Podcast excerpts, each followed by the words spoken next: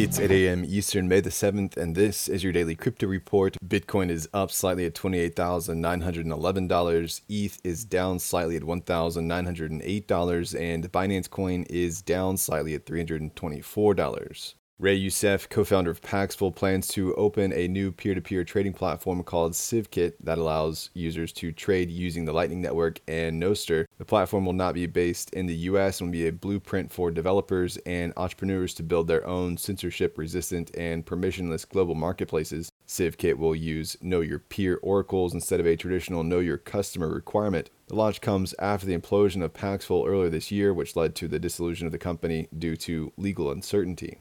Well, China's Supreme Court has issued guidelines on cryptocurrency related disputes, stating that settling a debt using a small amount of digital assets would be considered legal if both parties agree. However, the court emphasized that this approach would only be permitted if there were no other valid reasons against it. This move underscores China's evolving stance on digital assets. Well, the U.S. judge has said that Craig Wright has shown prima facie evidence of contemptuous conduct of court proceedings over a $143 million dispute regarding Bitcoin ownership.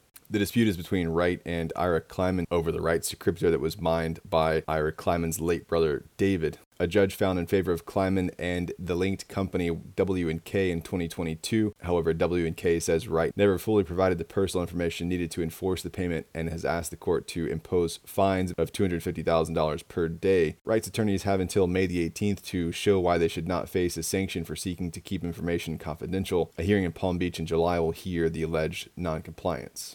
And finally, Art Blocks has seen a steep decline in sale volumes with only 6.5 million in sales recorded in April. That's the lowest since May of 2021. Despite the downturn, Art Blocks CEO and founder Erick Calderon remains optimistic in upholding creator royalties in the NFT space. Art Blocks, which has a secondary market of its own, enforces a full royalty fee of 5%. Other marketplaces like Blur has set its royalty fee at 0.5% and OpenSea dropped their 2.5 fee to zero for a limited time. Calderon believes that artists create higher quality work and are more engaged with their audiences when royalties are upheld. Well, that's all for us today. Visit us at dailycryptoreport.io for sources and links, and listen to us everywhere else you podcast under Daily Crypto Report.